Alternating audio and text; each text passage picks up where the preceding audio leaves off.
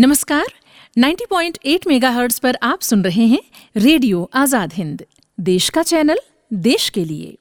मैं हूं आपकी रेडियो सखी सुनीता सिंह, लेकर उपस्थित हूं सर्वांगीण विकास और चरित्र निर्माण पर केंद्रित कार्यक्रम सीप के मोती।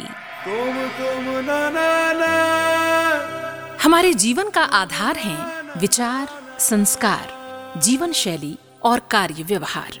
तुम, तुम, ना, ना, ना। इन चारों तत्वों के परिष्कार का प्रयास है हमारा कार्यक्रम सीप के मोती।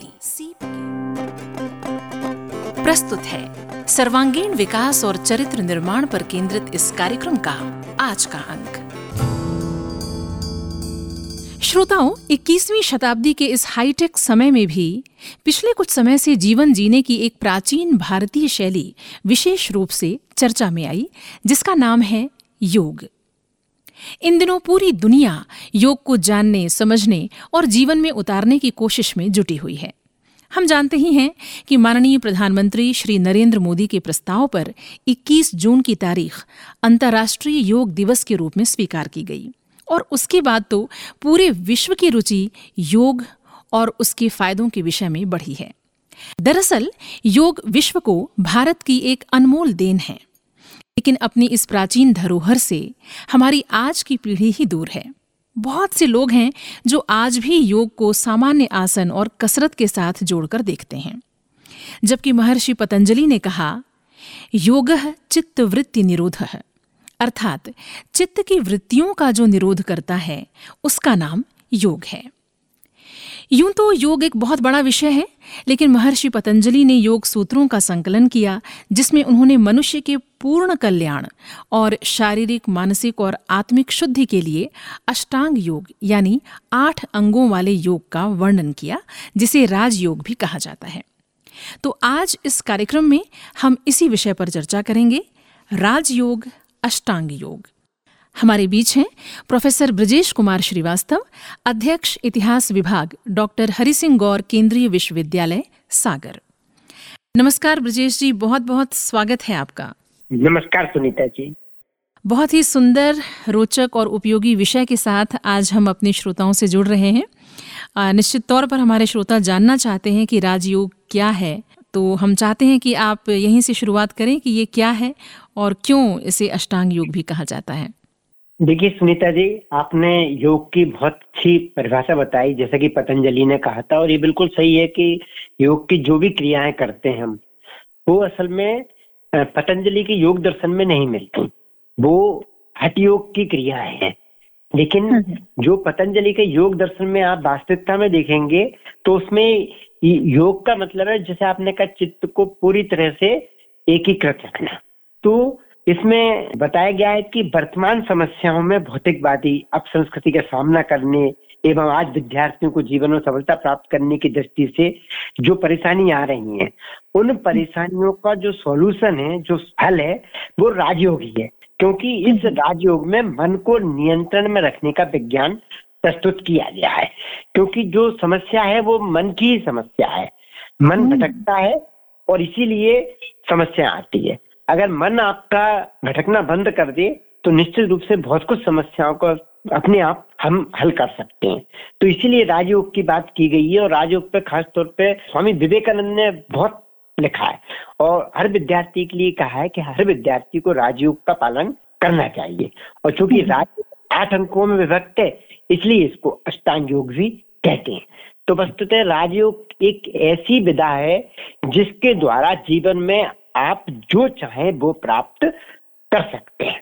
तो बहुत ही सुंदर तरीके से आपने योग के विषय में बताया, और बताया कि चित्त को एकीकृत करने की विधि योग है और राजयोग मन को नियंत्रण में करने का विज्ञान है। बहुत ही सुंदर बात है। वास्तव में आ, सारी समस्याएं जो हैं वो मन की ही हैं। तो चलिए, आपने जैसा बताया कि आठ इसके अंग हैं, तो हम चाहते हैं कि एक एक कर आठों अंगों पर विस्तार से चर्चा हो जाए। तो पहले तो आठ अंगों के आप नाम बता दें, उसके बाद हम इस पर चर्चा करते हैं। इसमें जो नाम है ये बहुत कॉमन है, अधिकांश लोगों को पता है, लेकिन वो ये नहीं जानते कि ये है क्या और इनके द्वारा राजयोग की प्राप्ति कैसे की जाती है। तो ये आठ अंग है। सबसे पहला है यम, नियम, आसन, प्राणायाम, प्रत्याहार, धारणा, ध्यान और समाधि।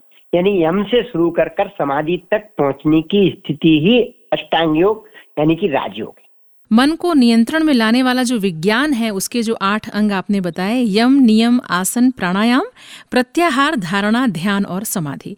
तो सबसे पहले हम इसके पहले अंग की ओर चलते हैं और जानते हैं कि यम क्या है, किसे कहते हैं यम। अगर हम इसके बारे में बताएंगे तो इसको हमारे सब श्रोता इसके बारे में जानते हैं, लेकिन बस ये पता नहीं है कि इन्हीं को यम कहते हैं। असल में जो सिद्धांत है, आप देखिए, चाहे बुद्धिज्म देख लीजिए, चाहे जैनिज्म देख लीजिए, गांधी दर्शन देख लीजिए, इसमें कहा गया है यम के तहत पांच चीजें आती हैं, अहिंसा, सत्य, अस्तेय, ब्रह्मचर्य एवं अपरिग्रह। अब एक एक करके अगर इनकी बात करें, अहिंसा, अहिंसा यानी सबके साथ प्रेम भाव रखना और किसी का भी दिल दुखाने का प्रयास नहीं करना। बहुत से लोग कहते हैं कि मैं तो हिंसक हूं ही नहीं, लेकिन हिंसक का मतलब है कि अगर आपने किसी, आपकी बात से किसी का दिल भी दुख गया ना, तो आपने हिंसा कर दी। तो आपको सर्वत्र प्रेम की स्थिति में रहना है, तो ये अहिंसा रहता है। और इसके बारे में पतंजलि ने साधन पाद में बहुत अच्छी तरह से लिखा है कि अगर आपके अंदर हिंसा का एक परसेंट भी नहीं है, अगर आपके सामने शेर भी आ जाए ना, तो शेर आप पर आक्रमण नहीं कर सकता, क्योंकि शेर को आक्रमण करने के लिए आपके अंदर की हिंसा देखनी पड़ती है। तो आप देखेंगे हमारे साधु मुनि शेर को एकदम हाथ लगा लेते, तो इसलिए देखे उनके अंदर पूरी तरह से प्रेम भाव है, हिंसा है ही नहीं, क्योंकि क्रिया के विपरीत प्रतिक्रिया होती है। पशु भी इस चीज को पहचानता है। परमो धर्म, अगर आपका धर्म अहिंसा है तो आप ये मान के चलिए आपके सामने कोई भी संकट आ ही नहीं सकता। तो अहिंसा के बाद फिर आपने कहा सत्य। देखिए सत्य की बात तो गांधी जी ने खुद कहा है कि मतलब सत्य परेशान होता है लेकिन परास्त नहीं होता। तो आप ये मान के चलिए आपको हमेशा सत्य का ही आसरा लेना है, किसी भी स्थिति में सत्य बोलना है। और इसमें भी जो पतंजलि का साधन पाठ का छत्तीसवां श्लोक भी बताता है, सत्य प्रतिष्ठायाम क्रिया फलाश्रयन्तम, यानी जब सत्य व्यर्थ हृदय में प्रतिष्ठित हो जाता है तब कोई कर्म बिना किए ही अपने आप दूसरे के लिए कर्म का फल प्राप्त करने की शक्ति योगी में आ जाती है। मतलब सीधी सी बात यह कि अगर आप सत्य पर भी अपने आप को अवलंबन कर लेंगे तो आप ये मान के चलिए कि आप जो भी कर्म करेंगे आपके कर्म तो फलीभूत होंगे ही, लेकिन आप अगर किसी को आशीर्वाद भी देंगे ना, तो वो जो भी कर्म कर रहा होगा वो कर्म में उसको सफलता निश्चित रूप से मिलेगी। बस ये है कि आपको स्वप्न में भी झूठ नहीं आना चाहिए। और तीसरा आपको बताएं कि अस्तेय, चोरी ना करना। अब हाँ। लोग कहते हैं चोरी तो हम करते ही नहीं है, ये तो अस्तेय तो बहुत आसान है, लेकिन आपको बता दें कि अगर आपके मन में ये भाव आ गया कि यार इनके पास ये पेन कितना अच्छा है, ये चोरी में आता है, अगर आपके अंदर ये भाव आ गया इनकी कार कितनी अच्छी है, अच्छी है बहुत अच्छी बात है, लेकिन आपके मन में ये आ गया ऐसी मेरे पास भी होती तो अच्छा होता, तो ये चोरी करना है, क्योंकि आपने दूसरे की चीज पर निगाह लगा दी हो। जनरली यही होता है कि जो हमारे पास नहीं है दूसरे के पास है, तो हमारे मन में एक एक एहसास सा जन्म लेता है, ये मतलब मेरे पास भी होना चाहिए। तो ये चोरी ना करना अस्तेय में आता है। तो आपको ये ध्यान रखना है आपके पास जो है वो सबसे अच्छा है। इसके बाद ब्रह्मचर्य, तो ब्रह्मचर्य का तो नानक ने, कबीर ने, जितने भी हमारे चिंतक हैं, विवेकानंद ने, उन्होंने कहा है कि ब्रह्मचर्य युवा के लिए तो बहुत ही आवश्यक है और इससे चरित्र श्रेष्ठ बनता है और हाँ। आपके व्यक्तित्व का विकास होता है। गांधी जी ने तो यहाँ तक कहा था कि जो ब्रह्मचर्य का पालन कर लेता है उसके अंदर उसकी इच्छा शक्ति इतनी प्रबल हो जाती है कि वो जो चाहता है वो उसके सामने उपस्थित होने लगता है। ब्रह्मचर्य में पांच इंद्रियां हैं, तो कान से हमेशा अच्छा सुने, मुख से हमेशा अच्छा बोले, जीभ से हमेशा पौष्टिक खाएं। तो ये जितने भी इंद्रियां उनको अगर नियंत्रण में ले आए तो ब्रह्मचर्य का पालन आसान है। और ब्रह्मचर्य का पालन करने से आप ये मान के चलिए ब्रह्मचर्य जिसको सिद्ध हो जाएगा उसको अलाउद्दीन का चिराग है वो अपने आप ही मिल जाता है, वो जो चाहता है वो हो सकता है उसके साथ। उसके बाद अपरिग्रह, जो हमारे पास है उसमें पूरी तरह से संतुष्ट रहना और अनावश्यक धन का संचय बिल्कुल नहीं करना। कहते भी है ना कि पूत कपूत तो क्यों धन संचय, पूत सपूत तो क्यों धन संचय। तो अगर आपका पुत्र सपूत है तो आपको धन संचय की आवश्यकता ही नहीं है, वो अपने आप बहुत कमा लेगा, सब कुछ कर लेगा। और अगर वो कपूत है आप कितना भी कमा लोगे उस पूरा गवा देगा। तो आपको अनावश्यक किसी भी चीज का संग्रह नहीं करना है। आपको बात जो है उसमें आपको हर हालत में संतुष्ट रहने की प्रयास करना है। इवन कोई उपहार भी दे, जनरली रहता है कि किसी ने उपहार दिया और अपन खुश होकर रख लेते हैं, तो इसमें तो यहाँ तक कहा जाए आप उस उपहार को उसी को भेंट कर दीजिए, किसी और को दे दीजिए, क्योंकि उपहार देना यानी कि आपको उसकी आवश्यकता नहीं थी, वो अनावश्यक आपको दे दिया गया। तो बहुत ही सुंदर तरीके से आपने बताया ब्रजेश जी, जो अष्टांग योग है, राजयोग है, उसका पहला अंग है यम, और इसे साधने के लिए हमें साधना होगा अहिंसा, सत्य, अस्तेय, ब्रह्मचर्य और अपरिग्रह को। तो ये पहला मन आपका मजबूत होगा, आपका चरित्र मजबूत हो जाएगा। अब चलिए हम आगे बढ़ते हैं और दूसरे अंग की ओर और, और बात करते हैं नियम की। इसे आप किस तरह से व्याख्यायित करेंगे? देखिए, जैसे हमने अभी हम का बताया और सुनकर आपको श्रोताओं को लगा होगा ये तो बहुत सरल है, ऐसे नियम भी बहुत सरल है, बस आपको उसके बारे में पता नहीं है। तो नियम भी पांच ही हैं। इसमें आता है तप, स्वाध्याय, संतोष, शौच एवं ईश्वर प्रणिधान। तो ये पांचों को भी हम बता दें। तप तप का सीधा सा है कि तपस्या से मतलब नहीं है। तप का मतलब है जैसे व्रत करते हैं आप, तो व्रत भी एक तरह का तप है, क्योंकि आपने तपस्या में भी यही कहा जाता है कि मुनि लोग तपस्या करते थे, दूध फल लेते थे। तो व्रत जो रहता है वो तप की श्रेणी में आता है। और गांधी जी ने भी इसका कहा था कि बिना उपवास के प्रार्थना संभव नहीं है। जो हम प्रार्थना करते हैं प्रभु की, जैसे आप देखिए कोई भी यज्ञ वगैरह में आपको शामिल होना होता है तो आप खाली पेट जाते हैं। कोई घर में भी पूजा पाठ होती है, शादी में भी आपने देखा होगा कि दूल्हा दुल्हन को भी व्रत का कहा जाता है कि आप नहीं रहेंगे। तब से क्या है कि आपके अंदर जो इच्छा शक्ति दृढ़ होती है आपकी, जैसे आपने कहा कि आज मुझे व्रत करना है दिन भर, तो ये इच्छा शक्ति अगर आपकी ठीक होगी तभी आप व्रत कर पाएंगे, अन्यथा आप कोई भी चीज आपके सामने आई और आपका मन मचलने लगेगा। तो तब में तो ये भी आता है कि अगर आपने व्रत किया है तो उस समय आपकी कितनी भी पसंद की चीज आपके सामने आ जाए तो आपके मन में ये भाव नहीं आना चाहिए कि यार आज हमारा व्रत नहीं होता तो अच्छा होता। तो ये तप होता है। दूसरा स्वाध्याय, स्वाध्याय यानी कि आपको नियमित रूप से वेदों का पठन करना है, उपनिषदों का पठन करना है। और वेद उपनिषद अगर आपके लिए अवेलेबल नहीं है तो आप कोई भी अच्छी पुस्तक जो है, जो ज्ञानवर्धक पुस्तक है, आप देखिए आजकल तो देख रहे हैं मार्केट में कई पॉजिटिव एटीट्यूड पर पुस्तकें हैं, तो अच्छे ग्रंथों को आप पढ़िए, रामचरितमानस को पढ़िए, गीता को पढ़िए। तो नियमित रूप से अगर आप स्वाध्याय करेंगे तो बहुत कुछ परेशानियों से आप बचे रहेंगे, क्योंकि स्वाध्याय करना अपने आप में डेली अपने आप को सुधारना है। उसके बाद संतोष, तो संतोष का भी कहा गया है कि गोधन, गजधन, बाजधन और रतन धन खान जब आवे संतोष धन, सब धन धूरी समान। यानी आपके पास कुछ भी हो जाए, कितनी भी संपत्ति मिल जाए, कितने भी आपके बंगले हो, गाड़ी हो, बैंक बैलेंस हो, लेकिन अगर आपके पास संतोष नहीं है ना तो ये सब बेकार होते हैं। उसके बाद शौच आता है। शौच यानी शुद्धता, पवित्रता। एक तो आंतरिक पवित्रता होती है और एक बाह्य पवित्रता होती है। तो बाह्य पवित्रता तो आपने साबुन लगा लिया, मिट्टी, तेल, साबुन जो भी आप लगाते हैं उससे आपके बाह्य पवित्र हो गए, लेकिन आंतरिक पवित्रता के लिए क्या करें? तो जो यम की हमने बात की है, सत्य, अहिंसा, अपरिग्रह, ब्रह्मचर्य, अस्तेय, इससे आपका आंतरिक शुद्धि हो जाएगी, तो शौच भी आपको सिद्ध हो जाएगा।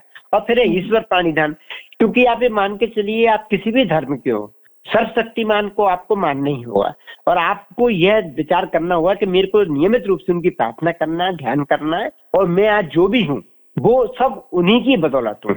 तो उनको आभार प्रकट करना है कि प्रभु आपने मुझे इतना सब दिया, इसके लिए मैं आपका हृदय से आभारी हूँ। तो ईश्वर का प्रणिधान यानी ईश्वर का नियमित रूप से चिंतन करना है कि हमारा जो भी कुछ भी हमें प्राप्त हो रहा है वो परम पिता परमेश्वर की कृपा से ही प्राप्त हो रहा है और उसकी कृपा सदैव हमें बनी रहे और हम हमेशा सही राह पर चलते हैं।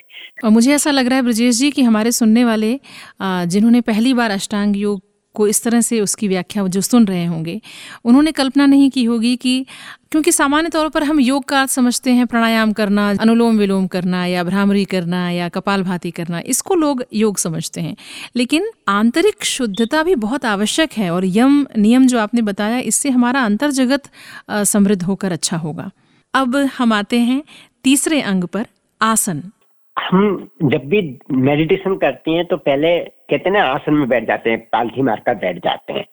तो एक्चुअली आपका आसन पे आप बैठ गए, लेकिन आसन पे आप तब बैठे जब यम नियम को आपने साध लिया है, अन्यथा वो आसन आपके लिए उपयोगी नहीं है। तो इसलिए यम नियम की बात की गई कि पहले आप यम नियम को साधिए, उसके बाद आसन पर जाइए। तो आसन का है कि आपको बिल्कुल जैसे रहता है ना, आजकल के बच्चे आप देखिए कि वो झुक के पढ़ते हैं, आप देखेंगे लेट के पढ़ते हैं। तो आसन का मतलब है कि आपको बिल्कुल रीढ़ की हड्डी आपको सीधी रखना है हमेशा, क्योंकि आप देखिए कि जानवर और इंसान में यही तो अंतर है। जानवर की रीढ़ की हड्डी झुकी हुई होती है, आप देखेंगे सब जानवरों की, लेकिन इस पर ने सिर्फ मनुष्य को ये शक्ति दी है कि उसकी रीढ़ की हड्डी सीधी है, तो फिर अगर मनुष्य आपको बनाया है तो मनुष्य बने रहने में बुराई क्या है। तो हमें हमेशा अपनी रीढ़ की हड्डी को सीधी कर कर हमें कहते हैं ना हमेशा एकदम तन के बैठना चाहिए, सीना आपका आगे होना चाहिए। और वैसे भी आप देखिए पॉजिटिव एटीट्यूड में भी आता है, व्यक्तित्व निर्माण में भी आता है कि आपको हमेशा रीढ़ की हड्डी एकदम सीधी रखना है। तो ये आसन में यही बताया गया है कि वक्ष ग्रीवा और मस्तक सीधे और समुन्नत रहें, देह का सारा भार पसलियों पर रहे। इस आसन में यथासंभव देर तक बैठने का अभ्यास करना चाहिए, यही अभ्यास है आसन का। और इसमें फिर आपको नाड़ी शुद्धि करना होती है।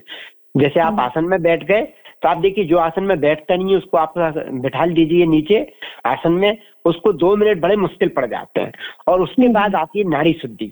आसन में आपको नाड़ी शुद्धि यह करना है कि आपको एक अनुलोम विलोम की जो आपने बात की, तो आपको पांच बार या दस बार अनुलोम विलोम धीरे धीरे करना है, तो आपको आसन सब जाएगा।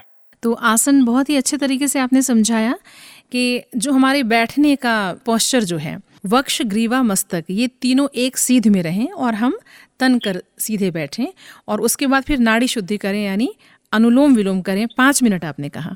चौथा अंग आता है प्राणायाम, इसके विषय में आप बताएं हमारे सुनने वालों को।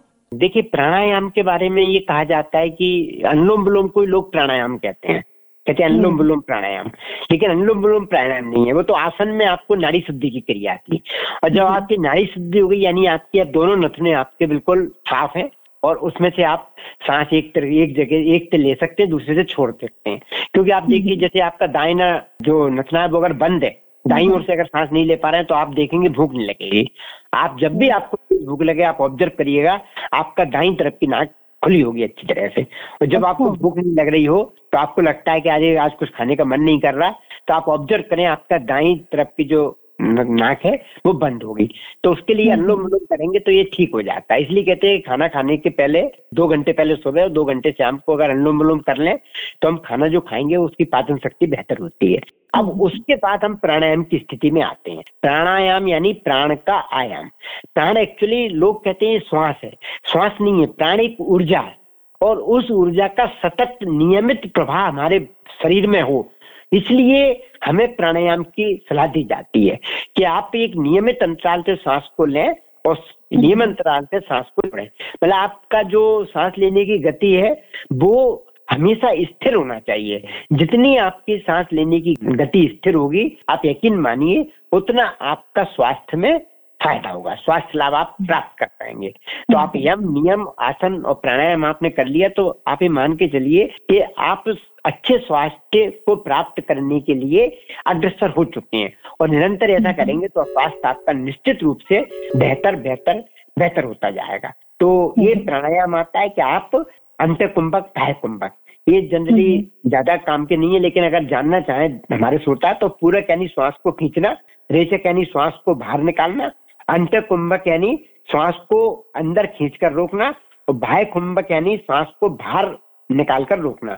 तो सबसे पहले हमको करना होता है कि आपने पूरक किया यानी श्वास को अंदर खींचा, और फिर अंतर कुंभक किया, थोड़ी देर श्वास को अंदर रोका, और फिर आपने रेचक किया यानी श्वास को धीरे धीरे निकाला, और फिर उसके बाद श्वास को बाहर भी रोका यानी बाह्य कुंभक। तो उससे क्या होता है कि आपकी बॉडी की जो आंतें हैं वो पावरफुल होती हैं और बॉडी को एनर्जी मिलती है। तो ये प्राणायाम में पूरक रेचक अंतर कुंभक बाह्य कुंभक इसका ध्यान रखना है कि आपको करना है, तो इससे आपका प्राणायाम बेहतर होगा। और प्राणायाम ही ये मान के चलिए कि अच्छे स्वास्थ्य के लिए सबसे बेहतर रिजल्ट इस प्राणायाम से ही आता है।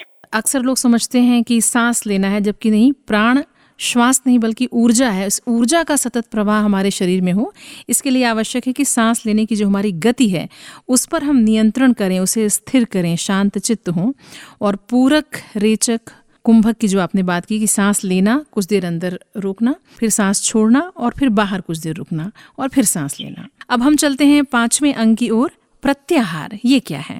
देखिए अभी तक जो चार बात की वो तो ग्रस्त के लिए आप इतना करेंगे तो आपकी स्थिति सही चलती रहेगी, लेकिन अब आप थोड़ा सा अपने लेवल को ऊपर बढ़ाना चाहते हैं, अपर लेवल पर जाना चाहते हैं और बहुत कुछ जीवन में उपलब्धि हासिल करना चाहते हैं और ये साबित करना चाहते हैं कि मुझे जिस लिए पृथ्वी पर भेजा है उसको मैं पूरा करूं, तो फिर प्रत्याहार आता है।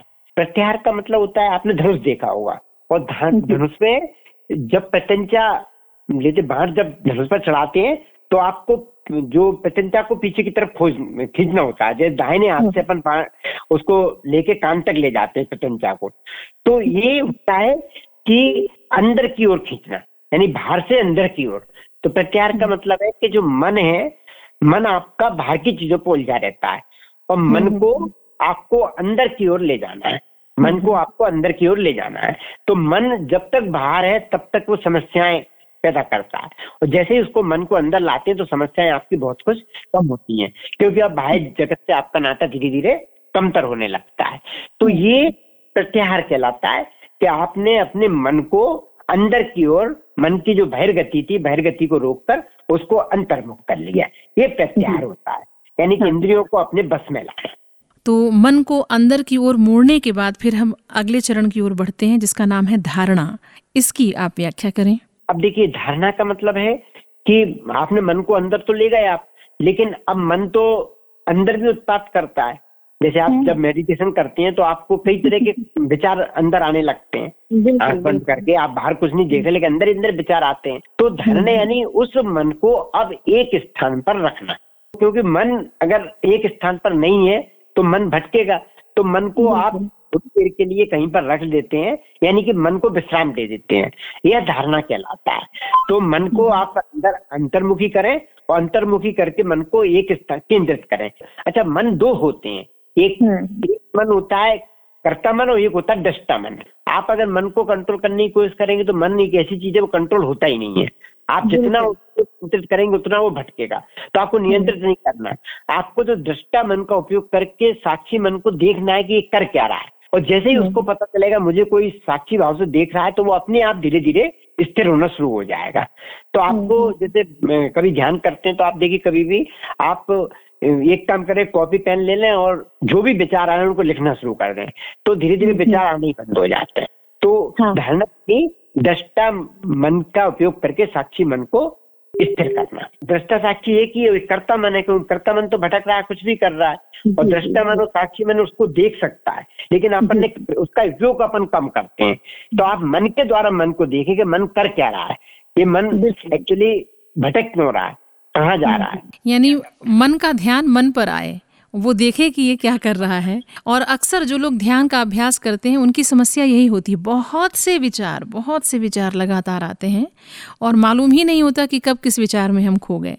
तो ये एक अच्छा तरीका है कि जो दृष्टा मन है वो कर्ता मन पर नज़र रखे कि ये क्या कर रहा है। तो अब ब्रजेश जी, हम आगे बढ़ते हैं और जो सातवां अंग है अष्टांग योग का, उस पर चर्चा करते हैं जिसका नाम है ध्यान। ये जो मेडिटेशन की बात आती है वो यही है। आप देखिए, मेडिटेशन में जो समस्या थी कि हमारा मन स्थिर नहीं रहता, तो अब आपने यम नियम आसन प्राणायाम और प्रत्याहार, और प्रत्याहार के बाद धारणा के बाद मन को एक स्थान पर रख दिया, तो ध्यान में तो आप होते ही आ गए। अब आपका मन जो था उसको आप रख ही चुके हैं, ये क्रिया है एक्चुअली, ये पता नहीं होता, इसलिए हम प्रॉब्लम में आते हैं। तो ध्यान यानी आपका मन किसी भी स्थान पर स्थिर हो जाए, इसको धीरे धीरे हम बढ़ाते रहे, जितना बढ़ा सकते हैं उतना ध्यान आपका लगेगा, और अब आपको इतनी दिक्कत नहीं आएगी, क्योंकि प्रैक्टिस मेक्स मैन परफेक्ट। आप डेली करेंगे तो पहले दिन अगर दो मिनट अच्छी तरह से लग गया, अगले दिन तीन मिनट लग जाएगा। तो ये धीरे धीरे सतत विकास की प्रक्रिया है। तो ऐसा नहीं है कि एक दिन आप बैठ गए और सीधा एक घंटे बैठ गए, तो ये तो बिल्कुल मुश्किल हो जाएगा। तो मन को विश्राम देना यानी धारणा के जरिए फिर हम ध्यान लगाएं।